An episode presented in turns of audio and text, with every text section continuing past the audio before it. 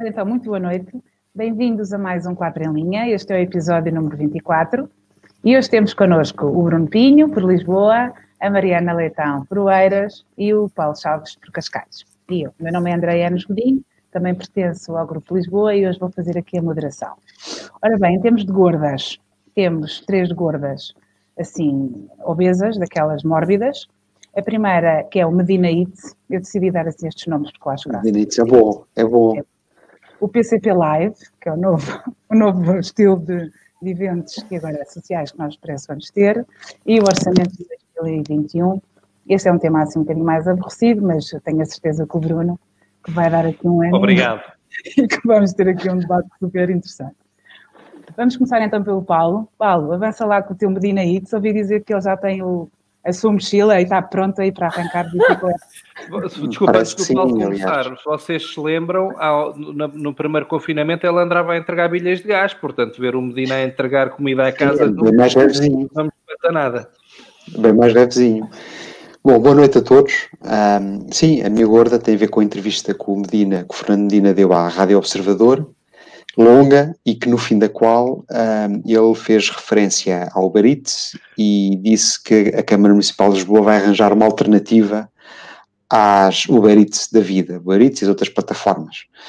Bom, uh, andando um bocadinho para trás e antes de começar a pegar no tema, nós sabemos que o PS está, está em mau estado, uh, bastante desgastado pela pandemia, uh, por esta questão da pandemia, o que não admira, tendo em conta a forma como eles têm gerido todo este processo uh, e que já há algum tempo candidatos a sucessor do António Costa, não só na liderança do partido, mas eles gostariam também de, de ser também sucessores como primeiro-ministro.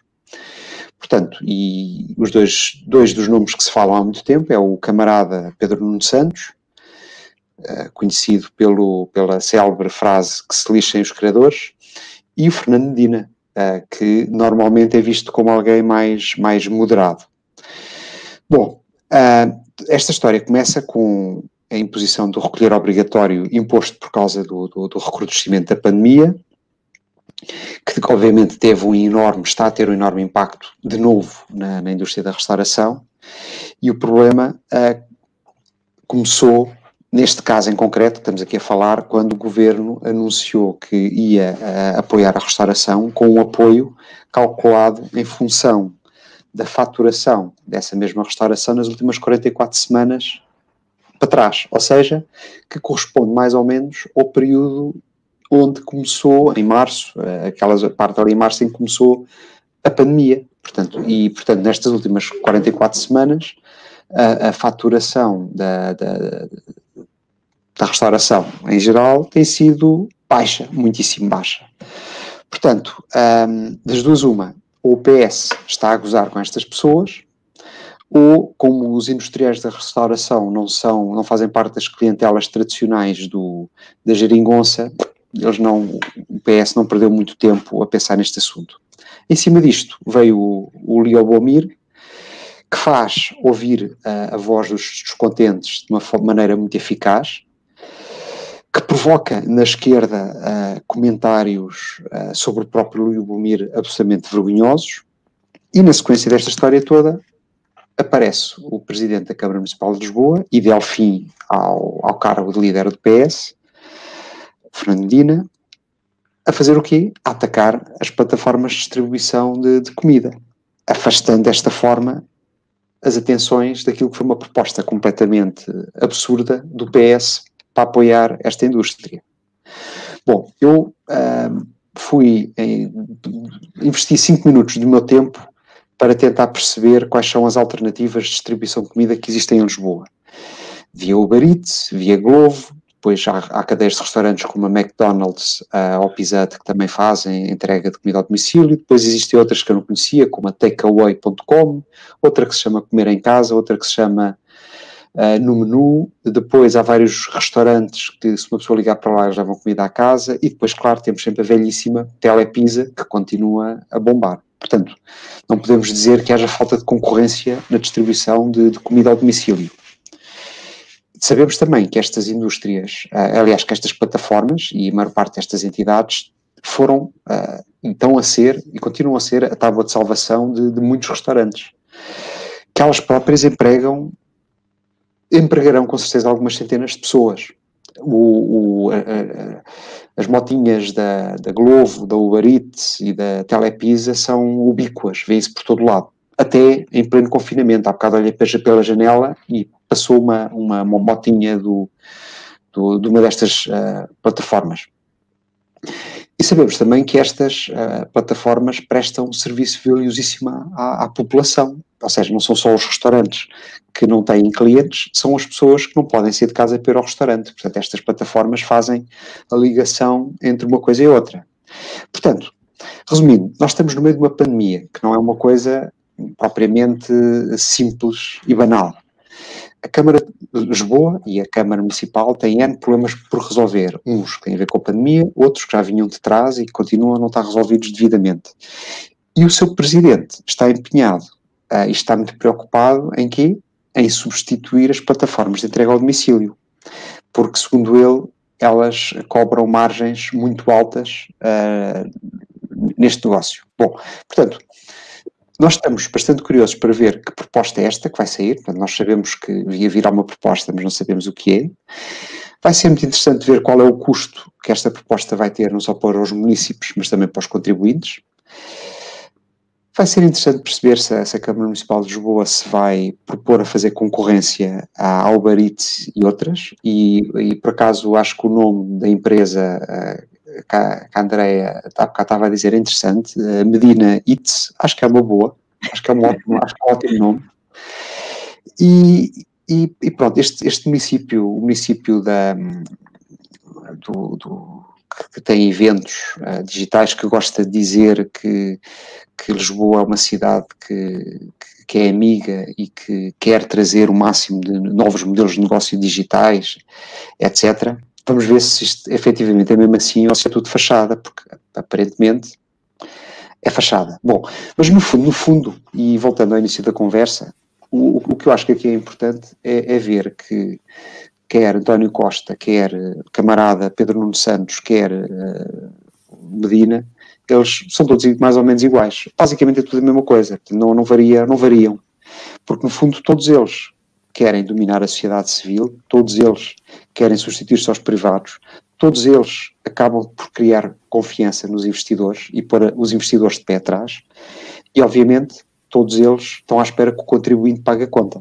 Ou seja, e claro, e todos eles contribuem para que Portugal continue sempre atrás nas tabelas de prosperidade, nas tabelas de crescimento económico, etc., relativamente aos parceiros europeus. E pronto, e, e é esta a história. Bruno, comentas tu primeiro.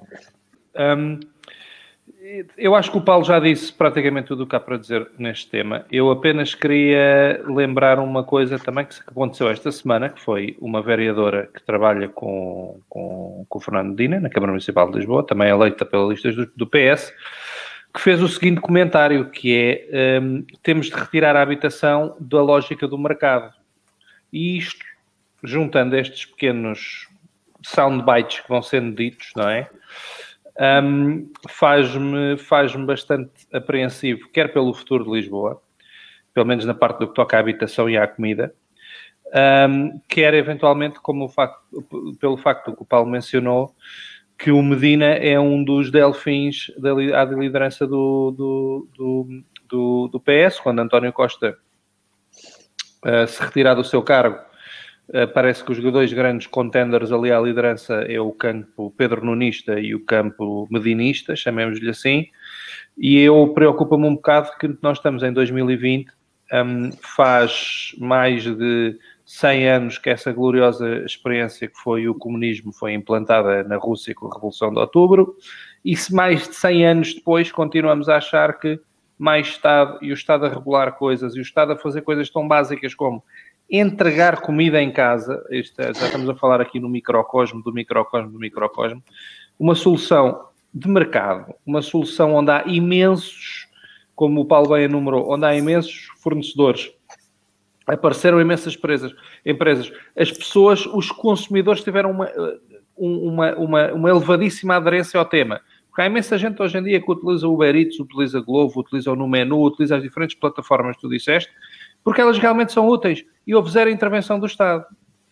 Um, E havendo, e havendo agora a, a intervenção, não, a sério, não, não percebo, não, não percebo o que é que será esta, esta plataforma Medina Eats, exceto que vou, vou-me arriscar aqui a fazer uma previsão, um, que é, vai ser um elefante branco que vai custar dinheiro ao contribuinte e não vai acrescentar nada ao que já lá existe. Mas pronto, é uma, é uma previsão, o futuro se encarregará de dizer se eu tive razão ou não nesta, nesta previsão. Andreia. Bom, em relação a isto, eu quero, eu quero lembrar aqui uma notícia que saiu no público na sexta-feira, salvo eu, em relação ao resultado da reunião do Infarmed. Agora, elas agora foram retomadas, de 15 em 15 dias, eles vão voltar a falar. E então, nessa famosa reunião, chegaram à conclusão que os dados que sustentaram as decisões de confinamento há 15 dias do, do nosso ilustre e eterno, infinitamente belo António Costa, não eram bem assim. Nomeadamente aquela questão dos 80%, parece que da origem dos, dos contágios que são desconhecidos. Mas lendo o texto com atenção, chegamos à conclusão que só 2%, 2% dos contágios é que têm origem na restauração. Portanto, eu não aceito o argumento que dizem que a pandemia está a arrasar a restauração. A pandemia não está a arrasar nada. O que está a arrasar a restauração são as medidas de confinamento e as decisões de combate à pandemia que este governo impôs eu, pronto, eu sou, pronto, a minha opinião vale o que vale, mas a mim parecia muito mais lógico fazer exatamente ao contrário. Por exemplo, abrir os restaurantes muito mais horas e limitavam a quantidade de pessoas. Não é o que estão a fazer, que é, tudo bem, também limitaram de alguma maneira a ocupação, mas não só limitam a quantidade de pessoas permitidas dentro do espaço, mas também o, o, o horário. Portanto, isso é duplamente suicida. Se eles tiverem só dito, não, por questões de segurança, vamos respeitar e liberalizar o mais possível as esplanadas, que isso já foi feito, mas não também desta forma de invadir vias públicas, mas pronto, do ponto de vista de, dos passeios e sítios que não, que não perturbam. E, e, pronto, limitar o número de pessoas no interior, mas até aumentar, eu não me importo nada, aliás, eu sou uma pessoa que gosto de, sair à noite, eu até ia jantar à uma da manhã se os restaurantes estivessem abertos. Agora, assim, claramente estão a, a tomar medidas que eles sim é que estão a causar os danos, não é propriamente o vírus. Aliás, é uma velha questão e sabem que eu sou muito crítica em relação a isso. Na minha opinião, não tenho dúvida em que as medidas de combate à pandemia causam mais danos do que a própria pandemia. Posto isto, agora veio o senhor Medina com ar de Salvador, tem primeiro arrasa e desgraça tudo e participa nestas, e orgulha-se, está sempre a dizer que muito bem, que o Estado tem que intervir e tem que proteger as pessoas e salvá-las delas próprias. E a seguir, ato contínuo, vem com as medidas para salvar as pessoas daquilo que eles próprios criaram. Portanto, isto para mim é completamente esquizofrénico. Uh, em relação a isso, agora especificamente do, do Berit, já vamos ver o que é que vai acontecer. Portanto, ele também desgraçou, está a desgraçar a vida a muitas pessoas com os confinamentos locais, porque está os montes de medidas e bairros que não pode ser e as licenças que já não podem ser. Agora só vem faltar também pôr uma aplicação tipo Airbnb, que é para primeiro desgraça as pessoas e a seguir faz uma aplicação para ajudar as pessoas a salvar, pode deixar com o Airbnb e o Booking é caríssimo. E depois também, quem sabe, faz uma imobiliária, não é? Porque os preços das casas continuam sem descer e ele aflito com as pessoas. Portanto, ele é o Salvador, é o novo Messias que, que decidiu agora virar, tipo, rasgar a camisola e é o super-homem vai salvar, salvar o pessoal todo. Passando para a gorda aqui da Andréia, nossa Andréia, desculpa, antes, antes de passar, deixa-me só fazer dois comentários adicionais. Uma coisa que tu, tá, que tu mencionaste que me fez lembrar há um, há um meme que costuma circular aí pela internet que é, é, que, é, que, é um, que é um tipo a quem o Estado tira uma perna e depois oferece-lhe uma muleta.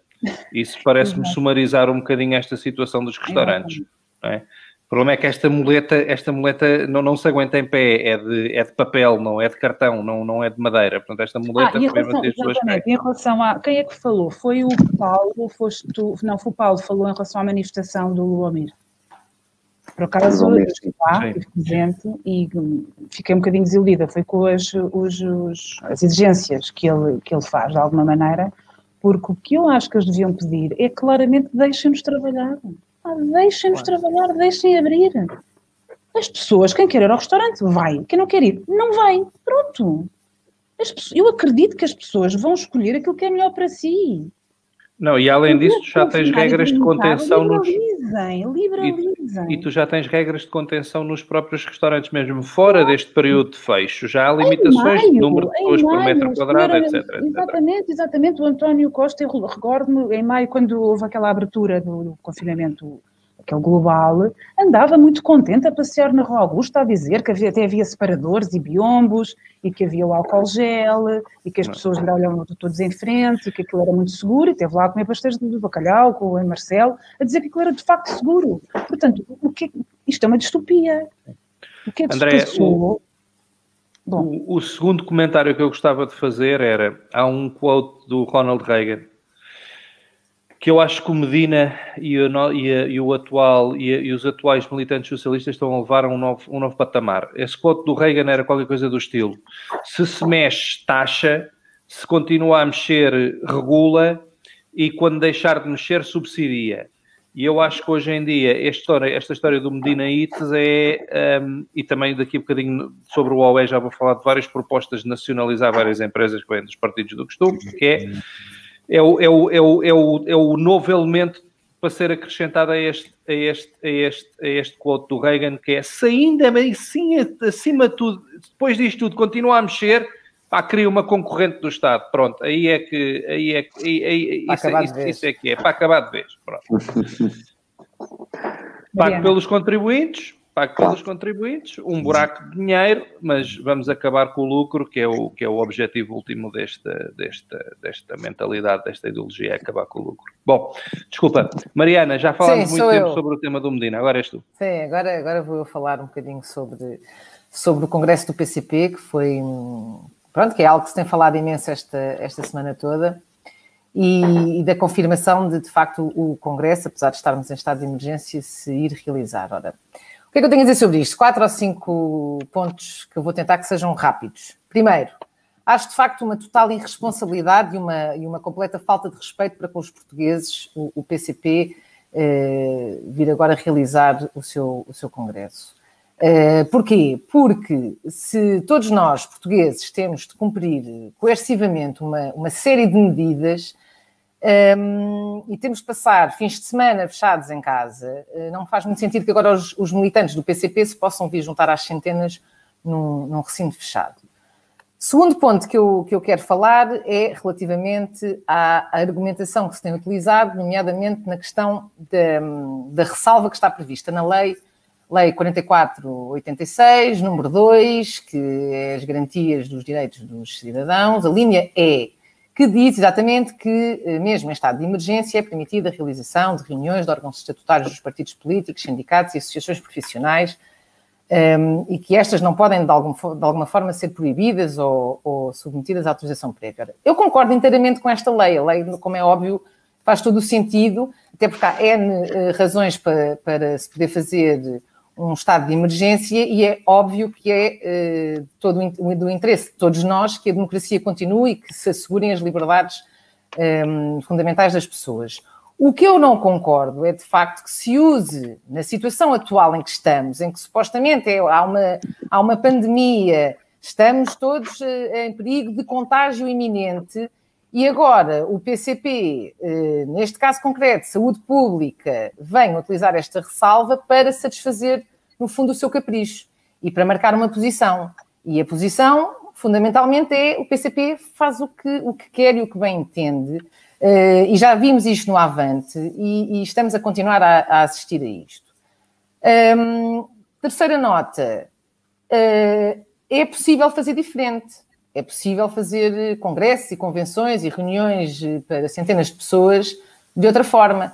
Nós e ele somos um claro exemplo disso, que ainda a semana passada tivemos todos os que estão aqui eh, presentes na convenção, juntamente com mais 200 e tal membros, eh, uma convenção que correu às mil maravilhas, em que de facto se, se, se, provou que mesmo nós não concordando com as medidas que estão em vigor, e não esquecer que a IEL foi dos primeiros partidos a, a votar contra o estado de emergência e a questionar a, a, a proporcionalidade destas medidas e a sua eficácia mas mesmo não concordando, mostramos que de facto é possível fazer diferente e dar um sinal de respeito, no fundo é isto, é disto que se trata, de respeito para com os portugueses que estão obrigados a seguir com, com uma série, a cumprir com uma série de, de medidas que, que o governo pôs em vigor. Uh, acho que é a quarta, quarta, quarta nota que quero deixar. O facto do PCP estar a usar isto para fazer um statement político, fundamentalmente porque já percebeu que o seu eleitorado não está a achar muita piada à, à ligação com o PS, isso tem-se notado uh, nas sondagens. E, portanto, agora, para mostrar uma posição diferente, para mostrar que se está a distanciar de alguma forma do PS, usa este tipo de situações como forma de fazer esse mesmo statement. Outra nota, eh, a questão do próprio, do próprio governo, que não pode proibir, e ainda bem, mas pode perfeitamente alertar, pode chamar a atenção para esta situação. Porque é que eu tenho de estar a levar com ralhetes do António Costa e do Marcelo Rebelo de Sousa e agora o PCP faz, decide fazer um, um congresso, centenas de pessoas num recinto fechado e não há uma única eh, pessoa do governo que venha alertar para esta situação, ou pelo menos chamar à razão, alertar para os perigos de contágio, etc. E, e não há uma palavra, portanto, só, só me só me resta, de alguma forma, achar que, que uns são filhos e outros, e outros são enteados. E porquê é que isto acontece? Porque, efetivamente, o governo continua a precisar do PCP. E, portanto, como continua a precisar do PCP para ir, eh, de alguma forma, uh, viabilizando os seus orçamentos e continuando a governar pacificamente, vai uh, permitindo este tipo de coisas e, justifica, lá está, com a mesma lei que eu já referi, que não, não pode fazer nada, mas pode, podia perfeitamente, pelo menos, alertar. Pronto, e, eram estas as notas que eu queria deixar sobre este fantástico congresso. Como é que tu chamaste, Andreia? O PCP Live. Exatamente. PCP Live. eu, eu, eu preferi o Nós Alive, uh, confesso. Já, eu também, uh, mil vezes. Olha, preferi o uh, era bem giro. Também, não. também, também, também. Bom, não, não há muito mais a acrescentar àquilo que a Mariana disse. Pronto, o PCP pode fazer um congresso presencial? Pode. Pode, pode, porque efetivamente o estado de emergência não limita os direitos políticos uh, das pessoas e eu acho que, bem, portanto, e não podemos mudar uma lei destas assim, portanto, eles têm efetivamente o, o direito de o fazer. Existem outras formas de fazer um congresso, como a Mariana já respondeu, existem, e como a Mariana já referiu, a Convenção da IEL é um bom exemplo. Eles podiam usar as tecnologias que permitem fazer isso, podiam, podiam, poder podem, só que não querem. E, portanto, o que é que está a acontecer? Bom, um, bom, nós sabemos, ainda um bocadinho para trás, eh, que o PCP, durante mais de 40 anos, tentou impor o, o regime comunista na Europa, não conseguiu. Depois teve que pôr uns muros para o pessoal não, não fugir do, dos países onde eles estavam a impor o, o regime maravilha. Não, desculpa, Paulo, não era para não fugir, era para não deixar os espiões imperialistas entrarem. Isso é que é a narrativa do partido. Tens razão, okay? tens razão, tens razão, tens razão. Enganei-me, enganei-me, enganei-me. Bom, o que é facto é que o, os peões imperialistas conseguiram fazer muito bem o trabalho e sabotaram tanto o, o, o, sistema que o sistema fracassou e como o sistema fracassou, eles estão a caminhar inexoravelmente para a irrelevância. Pouco a pouco, passo a passo, mas caminham para, para a irrelevância. E, portanto, eles acham que falar-se do PCP é uma maneira de evitar que eles caminhem para a irrelevância. Não importa que se fale bem, que se fale mal. Nesse aspecto, eu acho que eles são um bocado como, como chega, querem é que se fale deles. E como a Mariana estava a dizer, eles também querem lembrar a toda a gente, a começar pelo PS, que, que eles são muito importantes para a sobrevivência do atual governo do PS. Portanto, eles querem deixar isso bem claro. E depois temos uma tradição de uma, de uma arrogância comunista que já vem de trás, que já vem de longe, e que o senhor eh, George Orwell uh, muito bem captou quando dizia, num livro seu dedicado ao, ao, comunismo, que todos são iguais, mas uns são mais iguais que os outros. E esses são os comunistas, obviamente. E pronto. Bom, eu aqui, mais uma vez, não, não concordo. Uh, eu estou completamente solidária, pá, desculpem, estou completamente solidária com o PCP, não tem nada a ver com questões ideológicas, obviamente estou, estou nos antípodas, mas Camarada eu... Andréia. Exato. de todo. Tavares. De todo, até porque eu acho que sou mais. Já chamam-me libertária, não é? Acho que sou, se calhar, a mais. A mais, é, é mais extremista. não, também não. Uh, mas admiro, admiro a posição deles e até reconheço alguma legitimidade, porque eles de facto também votaram contra o estado de emergência. Portanto, eles assumiram que não concordam e que não vêem necessidade para que hum, Portugal esteja nem com estas medidas de confinamento e nem com o chapéu grande do, do estado de emergência. A partir daí, sendo eles até pessoas de risco, porque têm uma idade um bocadinho mais avançada, e eles queiram tomá-lo, quem somos nós para criticar? Isto é que é liberal. Eles votaram contra. Eles até são pessoas que, de acordo com os estudos, tendencialmente poderiam ser aquelas que têm mais medo. Não têm. Eu, a minha percepção é que eles têm, hum, talvez se calhar mais informação do que nós, e podem ter uma opinião que, afinal, a perigosidade deste vírus ou desta pandemia não é exatamente aquela que nós percepcionamos. Eu acredito nisto, porque às vezes nós não sabemos... Tomaram todos a Sputnik 5. Deve não ser isso. é isso, porque tu repara, se tu tens a informação toda, e, e eu até eu aceito isto, aceito que determinadas elites, os governantes, tenham mais informação do que isto em teoria, não estou a dizer que é o caso aqui especificamente, mas em teoria. Acredito que os políticos, os governantes, estas entidades estão mais perto do, do, olho do furacão do problema, tenham mais informação do que nós. Portanto, é natural que muitas vezes tomem decisões ou tenham comportamentos que nós não compreendemos e, e nem temos que compreender porque eles têm dados e fundamentos que nós não sabemos, mas que justificariam a sua atitude. Portanto, eles naturalmente sabem os riscos, sabem os dados acredito, porque eles são uma máquina a organizar, porque estão extremamente rígidos, são ditadores, não é? De certa maneira, em cada um deles.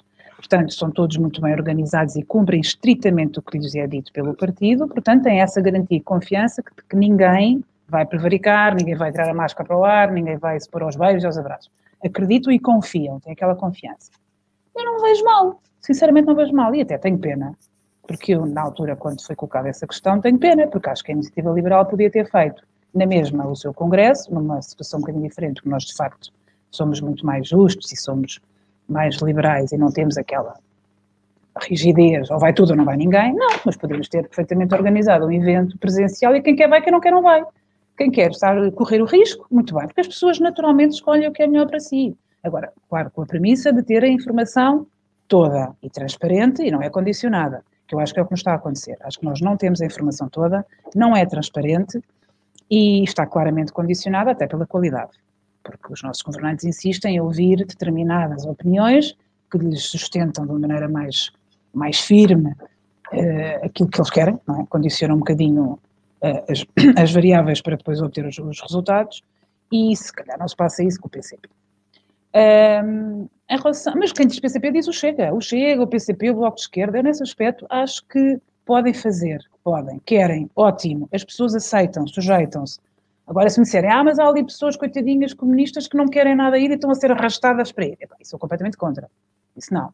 Agora, se eles querem ir, e com paz, divirtam-se todos muito, e eu tenho a pena de, olha, quer dizer, não tenho pena de não ser comunista em geral, mas aqui é um momento divertido, e se calhar vão ter ali umas tardes bem passadas e vão ficar todos muito animados, e vão ficar com os seus níveis de stress em baixo, vão ficar com alegria e felicidade e com fraternidade, e se calhar isso até vai reforçar o seu sistema imunitário e quem sabe até não vai ter nenhum contagiado, de facto. Eu, eu acho que a Andreia devia ser a delegada do, da IEL no Congresso do PCP. Também, também acho que sim. Devia ser convidada, não é? Pois, por acaso, olha, eu acho que... Eu acho que o PCP não convidou ninguém da IEL para ir eh, observar. Acho que não. Ah, mas ainda não ouviram isto. Quando ouvirem, vão convidar cumprir as regras, portanto eu não estaria lá. Porque não, Mas, uh, desculpa, aqui só, eu, eu, não era suposto comentar esta, mas, mas ao ouvir-vos a falar veio uma coisa rapidamente à cabeça, que é, este é o vírus mais estranho que alguma vez vi. Este é um vírus que é not, parece, não, parece ser notívago, só ataca a partir das 11 da noite, entre as 11 e as 5 da manhã. É um vírus ideológico, só ataca congressos de determinados partidos, mas de outros partidos, como o PCP, não ataca, não ataca concertos, não ataca nada disso. Ataca, resta olha, ataca restaurantes a partir da uma da tarde. Restaurantes a partir da uma da tarde ao fim de semana. Não, não, mas só ao fim de semana. É, é perigosíssimo para este vírus, mas ao fim de semana, durante a semana, a partir da uma da tarde, não há problema. Não, não, não é só a partir das 11. Eu, eu ouço estas coisas todas, voltando, ao, aliás, a um comentário anterior da Andréia, e ainda bem que, andam a tomar, que temos uma classe política, uma classe governante, que anda a tomar decisões baseadas claramente em ciência, porque eu ouço estes, estes, estas regras todas à volta do vírus, que é, há fins de semana que ele passa de conselho, mas o resto do tempo não passa de conselho. Há fins de semana que ataca a partir da uma, mas é só em grandes superfícies, em supermercados. Se for para ir à mercearia, ele só ataca a partir das 4. Não Durante a semana ataca a partir das 11. Ataca, não ataca com congressos políticos com centenas de pessoas debaixo do mesmo telhado. É um vírus estranhíssimo, mas eu tenho plena confiança que, que tudo isto é baseado em numa forte componente científica que, anda, que, é, que é o que anda a nortear as decisões do governo nestas proibições. Sim, sim. Bruno, podes seguir agora com a tua gorda do orçamento, que és tu. Ok, a minha gorda não, sei, não é uma gorda, são várias mini gordinhas. Que são o que eu gostava de falar na semana passada, a Carla, aqui no, no programa da semana passada, que foi o programa 23. Um, este é o programa 24, que, segundo me dizem da produção, é o último desta, desta Season 1 aqui do 4 em linha. Uh, mas eu neste aqui gostei, ela, portanto, eu como dizia, a Carla falou na semana passada do Orçamento de Estado de 2021, a nível geral, a nível de algumas propostas da IEL, um, mas esta semana começou na sexta-feira e vai continuar a decorrer. Uh, decorreu hoje, segunda, e amanhã, terça-feira, vamos ter mais, ter mais votações, que são as votações das aproximadamente 1.500 propostas de alteração eh, que os diferentes partidos com assento parlamentar fizeram ao, ao, Orçamento de Estado. O processo é este, estas, estas propostas são votadas agora uma a uma, as que foram votadas favoravelmente são incorporadas no Orçamento final, que por sua vez o Orçamento depois vai ser todo uh, votado na, na, na, na, globalidade no fim, do, no fim deste processo. Mas destas 1.500 propostas, como eu, como eu dizia, eu tenho aqui umas mini gordas que é algumas das propostas que eu, que eu, que eu revi e que, me, e, e, e que me chamaram particularmente a atenção, porque ao lê-las achei que realmente eh, eram excelentes soluções para o país, eh, propostas pelos diferentes ehm, um, ehm, partidos. E então, começando aqui, talvez pelo PAN. Ora, o PAN, para que vocês saibam, a proposta de Orçamento de Estado um, ehm, prevê aproximadamente 800 milhões, 800 e tal milhões de euros destinados à cultura. Está em linha, em geral, com, com, com os anos anteriores, mas o PAN, uh, nesta proposta de orçamento para a cultura, achou que em ano de pandemia tínhamos, tínhamos de, de, de multiplicar por uma, uma vez e meia, tínhamos de adicionar mais 1,2 mil milhões e levar a conta da cultura gasta, que é gasta no Orçamento de Estado, num ano onde vai haver imenso crescimento económico, não vai haver negócios a falir, a arrecadação de impostos vai vai subir, não vai haver pressão sobre os serviços públicos, não vai haver pressão sobre a SNS, nada disso vai acontecer. E, portanto, o PAN quer que o orçamento da cultura passe de 800 milhões para 2 mil milhões. Para terem uma ideia, estes 1.200 milhões é o equivalente a uma TAP por ano. E o, o, o PAN achou por bem que este era o ano que deveriam fazer esta proposta de aumentar isto.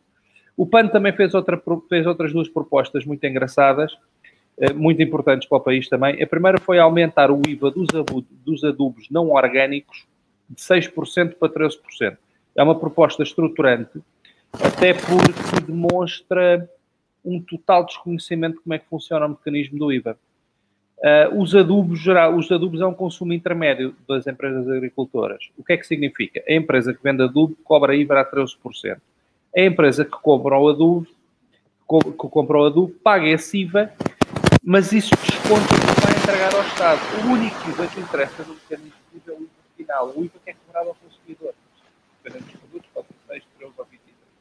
Não o IVA dos produtos intermédios. Portanto, é uma medida completamente inútil, não faz absolutamente nada, não altera um cêntimo a arrecadação do Estado, não impõe nenhum castigo, e nem vou entrar no tema da ciência sobre adubos orgânicos ou adubos não orgânicos, não impõe nenhum castigo sobre os sobre os adubos não orgânicos, uh, desculpem, sobre os adubos não orgânicos e, e pronto, uh, é, é, uma, é, é, o que eu chamo uma medida total de virtue. Para terminar, mais uma proposta, ainda nas propostas do PAN, para terminar, outra proposta do PAN é que eles querem que nas tudo que sejam cantinas públicas haja formação de chefes vegan para garantir que as pessoas os cozinheiros sabem preparar refeições vegan em cada cantina pública em 2021. Ok? Isto é onde o PAN acha que deve gastar dinheiro, uh, o dinheiro dos contribuintes. Já o PCP, o PCP tem, algo, tem, tem, tem outras propostas também que farão muito para avançar este país. Querem nacionalizar o CTT, querem nacionalizar a ANA, querem nacionalizar a REN, provavelmente querem nacionalizar mais meia dúzia de empresas, só que eu, eu, eu não tive capacidade de ler todas aquelas barbaridades por, por, por preza a minha sanidade mental, mas estas três queria, queria, eles queriam, uh, eles queriam uh, nacionalizar. Querem nacionalizar tudo o que sejam bancos que recebam um cêntimo do Estado, seja novo banco, seja outros bancos que venham precisar de dinheiro do Estado no futuro. Querem abolir todas as portagens do país e querem nacionalizar todas as empresas de toda, todas as empresas concessionárias de, de, de, de autoestradas neste país.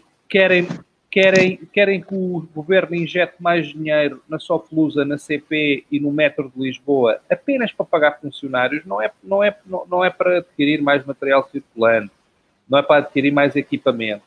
É, num ano de pandemia, é preciso injetar vários milhões de euros para, para, aumentar, para, aumentar, para aumentar os salários de funcionários. Um, a outra muito interessante que eles também querem, querem acabar com o Uber, querem uma, outra vez, querem que os contingentes dos táxis apliquem à Uber, esta já é, já é outra proposta antiga de alguns anos para trás, liga um bocadinho ali com Medina Eats, se calhar é um, é, um, é um ataque ali por dois lados, temos um, temos um, um, um Medina Eats do Estado e por outro está o PCP no flanco esquerdo a acabar com a, acabar com a Uber, certeza que, são, que isto vai ser ótimo para o futuro do país, e por último, das várias propostas, tenho a dizer que o PCP foi dos partidos mais prolíficos em termos de, de, de apresentar propostas para o Orçamento de Estado. não diria metade, mas diria para aí um terço das 2.500 propostas que vieram do PCP. Um, outra muito interessante que eles, que eles propõem é reduzir, um, reduzir as contribuições dos funcionários públicos para a ADSE. Como, como, como vocês sabem, a ADSE é hoje em dia é completamente uh, paga pelos seus beneficiários, não era o caso até há 6, 7, 8 anos atrás, onde haviam-se por anos centenas de milhões de euros do dinheiro dos contribuintes que ia para pagar o seguro especial dos funcionários públicos. Hoje em dia não é assim, é um subsistema autónomo que é pago pelos seus beneficiários, eu não tenho nada contra este sistema da ETSE. Uh, eh, o PCP acha por bem fazer propostas para reduzir as contribuições, o que vai gerar um, déficits a nível do EDS, da ADSE e, portanto, lá terão os contribuintes não têm direito ao ADSE um, a, a pagar através dos seus impostos um, melhor, melhor saúde que do, do, do, do, que aquela que o Estado melhor saúde para os funcionários públicos do que aquela que o Estado dá para todos os outros cidadãos.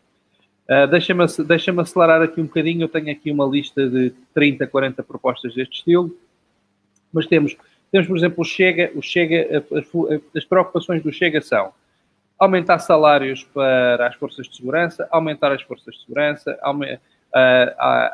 aumentar salários para juízes, um, e têm outra também muito, muito relevante, que é, eles fizeram para umas 20 ou 30 ou 40 propostas de alteração, todas à volta disto que eu estou a dizer, mas tem uma muito relevante que é, eles acham que em 2021 o Estado deve, deve ir pôr um, antenas inibidoras de sinais de telemóveis nas prisões, que é para os presos não estarem para cá para fora. É uma, é uma prioridade que o deputado André Ventura tem. Um, a deputada uh, Joacim Catar Moreira uh, uh, propõe para a cultura subsídios, perdões de dívidas fiscais à AT e à Segurança Social, um, propõe su suspender pagamentos à AT e à Segurança Social dos profissionais da cultura. São tudo propostas, e agora sem ironia, que eu acho boas propostas, se forem aplicadas a todos os cidadãos portugueses que, que estejam em, em situação de, de, de, dificuldade, de carência económica, possam, ou, possam, não, possam não poder um, um, fazer face aos, aos, compromissos que têm com o Estado, um, mas, porém, uh, é, deputada, a deputada Joacine acha que isto só deve aplicar aos profissionais da cultura. Os outros, os outros portugueses todos estão em dificuldades, aguentem-se. Os profissionais da cultura têm direito a estas benesses todas. esta mesma deputada também quer que tudo o que sejam voos para, uh, para as ilhas, tudo o que sejam voos para as ilhas, deixem de ter isenção de IVA, exceto os residentes. O que é que ela quer dizer com isto? Basicamente, quem é residente na Madeira ou nos Açores uh, continua a poder viajar, não apenas a um preço subsidiado, porque as regiões autónomas subsidiam uh, uh, o transporte aéreo aos seus residentes, mas além disso, também tem uma, uma isenção de IVA de 0%, que hoje em dia aplica a todos os passageiros. Lembremos que os Açores, e em maior medida ainda a Madeira, vivem muito do turismo. Vocês sabem o que é que aconteceu ao turismo em 2020 e vai acontecer em 2021. É dos setores, sem dúvida, que mais vão perder com esta crise. Ora, a deputada acha que devemos uh, retirar a isenção do IVA nos transportes aéreos para as ilhas, para as ilhas, que só dá para ir ou de avião ou de barco, mas barco já há muitos anos que não se vai. As pessoas hoje em dia preferem pela comunidade, pela rapidez, pela segurança, vão de avião. A deputada quer tirar esta isenção de IVA em viagens para as ilhas e quer que o dinheiro que se passa a arrecadar ao cobrar 23% aos passageiros que vão fazer turismo para a Madeira ou para os Açores, vamos estar a dar uma machadada no turismo dos Açores e na Madeira, mas não há problema com um bem maior. Qual é esse bem maior? O bem maior é irmos financiar uh, a, rede rodovia, a rede ferroviária em Portugal, em Portugal continental. Portanto, vamos prejudicar os Açores e a Madeira para construir ferrovias no continente que os açorianos e os madeirenses vão beneficiar zero. Não dá, não dá para construir comboios para, para chegar aos Açores e à Madeira. Por último, uh, e esta é mesmo por último, tenho aqui várias mais, mas já estou a passar largamente o tempo, não queria deixar de mencionar uma do Partido dos Verdes, ou como lhe chamava José Sócrates, o Partido Melancia, verde por fora e vermelho por dentro, tal, porque as suas propostas são indistinguíveis das propostas do Partido Comunista. O Partido dos Verdes quer uh, impor preços máximos nas faturas da água, da luz, etc. Enfim, porque é esta, loja de, esta lógica de mercado, onde as pessoas pagam o que as coisas custam, não entra na cabeça, não entra na cabeça de grande parte do Parlamento, geralmente quem aceita mais à esquerda no hemiciclo. O que eles acham é que as coisas têm de custar menos do que custam a produzir, nomeadamente a água, a luz, etc, etc. E depois cria déficits, déficits enormes nas empresas uh, que as produzem, e que podem até, até podem ser empresas públicas. Aqui para o exemplo é irrelevante. Se forem empresas públicas, vão, vão criar buracos inteiros enormes, porque o preço dos produtos que vendem, não, se o preço que cobram não chega para comprar, não chega para pagar o que custam a produzir, adivinhem lá quem é que vai pagar a diferença. São os senhores contribuintes, como sempre, como sempre. Enfim, hum, não vou dizer, não vou dizer, não, não, tenho, como disse, tenho outras propostas, não vou falar mais. É, é, para alguém que tenha ou que não, que não tenha grande apreço pela sua sanidade mental, recomendo lerem algumas destas propostas de alteração. Uh, as dos partidos mais à esquerda são, sem dúvida, um, uh, as mais engraçadas de se ler. Uh, dos partidos mais à direita do Chega também, aquilo é. Eu não, eu não diria que é engraçado, diria que é trágico, apesar das da esquerda serem engraçadas. Mas um, estou consciente que estou aqui a falar, falar, a falar, a falar, já aparece o Fidel, Fidel Castro nos seus famosos eternos discursos, discursos. por isso vou, falar, vou passar a palavra à Mariana, querias comentar este, este tema. Sim, obrigada. Bem, eh, essa, essa última do IVA dos Açores e da maneira para reverter para, para a ferrovia é de facto extraordinária. Bem, mas uh, por outro lado, uh, o que eu queria comentar no fundo, e, e, é aquilo que me choca no meio disto tudo, é que, uh, pronto, há uma série de propostas de facto um bocado desadequadas, mas depois há propostas concretas e efetivas, nomeadamente duas que, que a Iniciativa Liberal apresentou e que estranhamente foram, foram rejeitadas. Uma delas é um, a proposta de alteração que pretendia que fossem tomadas medidas por parte do governo para garantir o pagamento por parte do Estado todos os montantes de, de, dívida vencida a contribuintes, fornecedores ou parceiros até março de 2021 e isto foi rejeitado com votos contra do PS e abstenção do Bloco de Esquerda e PCP. E também a outra proposta uh, de criar uma conta corrente entre pessoas e empresas com a Segurança Social e a Autoridade Tributária, que também foi rejeitada, votos contra do PS, BE e a abstenção do PSD, PCP e Chega. Portanto, e o que eu acho é que é, de facto, inacreditável que num momento como este, especialmente, de, de crise económica uh, instalada, não se aprovem medidas que, pronto, medidas como estas, que têm aplicação direta e eficácia direta na, na melhoria da, da, vida das pessoas e das empresas, e não se promova a, a transparência e, acima de tudo, o respeito pelo dinheiro do, dos portugueses. Portanto, enquanto há uns, umas medidas um bocado estapafúrdias de um lado, depois há umas que, com toda a lógica, seriedade e aplicação prática, acabam por ser rejeitadas, não se percebe muito bem porquê. E era isto. Uh, Bruno. O Bruno está sem. Desculpem, sem desculpem.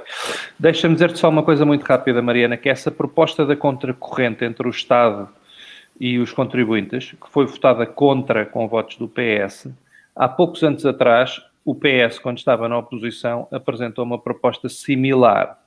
Ok? Pois, Também é previa uma coisa. Isto é só para mostrar a coerência de certos partidos que se sentam no hemiciclo, que quando estão na oposição fazem propostas que acham muito engraçadas, mas quando chegam ao poder dizem não, não, não, não, não. Agora, vou Agora como contra. veio dali não veio de como mim, vem, Como veio dali não veio de mim, vou votar contra. Como vai dar cabo aqui das continhas do orçamento, seja lá do que for, vou dar, vou votar contra. E, portanto, este é o nível de populismo e demagogia, porque isto sim é populismo e demagogia sim, sim. que nós temos no panorama político português. Era só para fazer é, essa Bruno, pequena nota. Em relação às, às medidas que tu enumeraste, eu pronto, queria só referir aqui uma me lembro, o CTT, eh, a proposta de nacionalização foi ao Parlamento em outubro e foi chumbada. Portanto, teoricamente, e muito bem, um, estava eu à espera que seria uma carta fora do baralho a nacionalização. Eles agora vêm com uma conversa um pouco diferente. Um pouco diferente. A nacionalização, mas sim uh, vender participações do Estado em determinadas empresas para depois comprar ações uh, do GTT, portanto, haver uma, uma transferência. Eu acho isto absolutamente inaceitável, até porque esta saída do Estado do CTT tem, teve a ver com a Troika bem nos lembramos, era uma das medidas que era necessário o Estado sair, uhum. precisamente para fomentar o mercado e para otimizar e para tornar tudo aquilo muito mais eficiente, porque não havia razão nenhuma do Estado ser dono do, das empresas de, das, das correspondências, até porque o mercado poderia existir. E, e é melhor agora que temos os resultados péssimos e aquilo cada vez mais com mais com resultados piores, portanto não vejo lógica nenhuma nisso. E conto, por fim, só para encerrar, conto com a iniciativa liberal para chumbar assim essas medidas todas de fio a pavio. Vamos ver se realmente conseguimos ter companhia para que essas medidas absurdas e cómicas ou trágicas não, não passem. E eu estou confiante que sim, mas infelizmente temos que nos preparar não só para levar com algumas dessas esses chouriços, como também algumas retificações. E, e depois gostava de, de, acompanhar melhor o tema. Falamos nós, Bruno, porque tenho alguma. Gostava de fazer uma aposta quantas retificações é que vão ser feitas desse orçamento para o ano, tendo em conta que as previsões são péssimas e só vejo é gastar, gastar, gastar, aumentar pensões, aumentar o ordenado mínimo, aumentar os subsídios. Eles querem nacionalizar tudo e eu não sei onde é que vem o dinheiro, se calhar naturalmente vem dentro da nossa carteira, vem dos impostos. Eu agora dei uma branca na nova língua, é retificações que se pode dizer? Ou qual, qual, era aquela coisa que deu no tempo do Passos que agora é proibido dizer e inventar uma palavra nova que quer dizer exatamente? Sei, mas eu digo retificações, não é? Já não me lembro o que é que era. Havia um... Era, não é? Era... Há o nome fofinho. É outra coisa. Não. Retificativo. Está aqui dizer João. Retificativo, exatamente. O Passo tinha orçamentos retificativos e oh, não pode, horrível Passos, a culpa é dele. E agora o Estado, agora o governo PS faz outra coisa que não é retificativo. é o suplementar. É isso, Exato, exatamente. É o suplementar. suplementar. Isto é, isto é, isto é, isto quem leu. Muda o nome, mas é exatamente é, a mesma coisa. É chato. Fortíssimos na novelinha. Não, é uma cor, não é a atualizar que não acompanho. Exato, portanto, portanto, eu percebo o que estás a dizer, mas estás a falar de orçamentos suplementares. Quando se Exato. Vai... Eu sou old school, sou vintage, portanto, na minha linguagem. É, eu também sou old school e gosto muito como é, como é que as palavras de repente mudam. Eu não vou ficar coisas modernas. Enfim. Enfim, bom, para encerrar, temos o nosso, tweet, o nosso tweet da semana. Hoje escolhemos um engraçado e acho que é um dia importante e é um bocadinho uma homenagem realmente aos nossos heróis. E os nossos heróis parece que é quem? É o SNS, não é? Porque nós, nós tivemos o nosso Miguel Oliveira, que foi campeão no GP lá embaixo em Portimão, e há uma conta muito engraçada no Twitter, que é do Miguel Cardoso, que é, isto é, não, não é, portanto, é um pseudónimo, e ele diz assim, Hoje foi um dia bom para os profissionais de saúde do SNS. O Costa tirou-lhes as férias, mas deu-lhes um presente ainda melhor. Deu-lhes uma enorme vitória do Miguel Oliveira. Parabéns ao SNS. Portanto, isto deve ser uma parte do milagre português, não é? Exatamente. Não, eu digo-vos uma coisa, é que tem sido cada, cada oferta que o Costa tem dado aos profissionais do SNS. Lembra-se, olha, foi, o, foi as finais do futebol, não é? Da, da, da Champions Sim. League, não é? Foi, o- foi, foi, a- foi a 1, agora o Miguel Oliveira. Epá, a sério, eu, Eu já não tenho onde guardar as medalhas. Com este ter que. SNS, se fosse funcionário do SNS, olha, nem preciso que me paguem. Para trabalho, trabalho 20 horas por dia de graça Borla. poder ter um primeiro-ministro que me dá estes, estes prazeres. Só falta o campeonato do Benfica, não. Só falta o campeonato do Benfica. Não se esqueçam. O que é que vai em primeiro? Por acaso eu estou um bocado fora. Acho que não é o Benfica. Ah, pois! Bom, e chegamos ao fim de mais um quadro em linha. Nós gostamos muito de estar aqui convosco. Só para lembrar mais uma vez que nós estamos em fase de recolha de assinaturas do nosso candidato presidencial, que é o Tiago Maian. Portanto, contamos convosco, com a vossa colaboração. Podem consultar então o site que é www.liberal.maia.pt para obter a ficha de candidatura e enviar-nos. O Núcleo de Lisboa está sempre disponível à quinta-feira, e agora vou aproveitar a fazer publicidade, à quinta-feira às 18h30, no Magnetic, está lá sempre um de nós. Portanto, quem quiser pode sempre passar, não é preciso marcar e entregar as fichas que conseguir recolher junto dos seus amigos, familiares, conhecidos, colegas de trabalho e contamos consigo. E adeus, até a semana. A semana uma surpresa. Que sim. Fiquem ligados.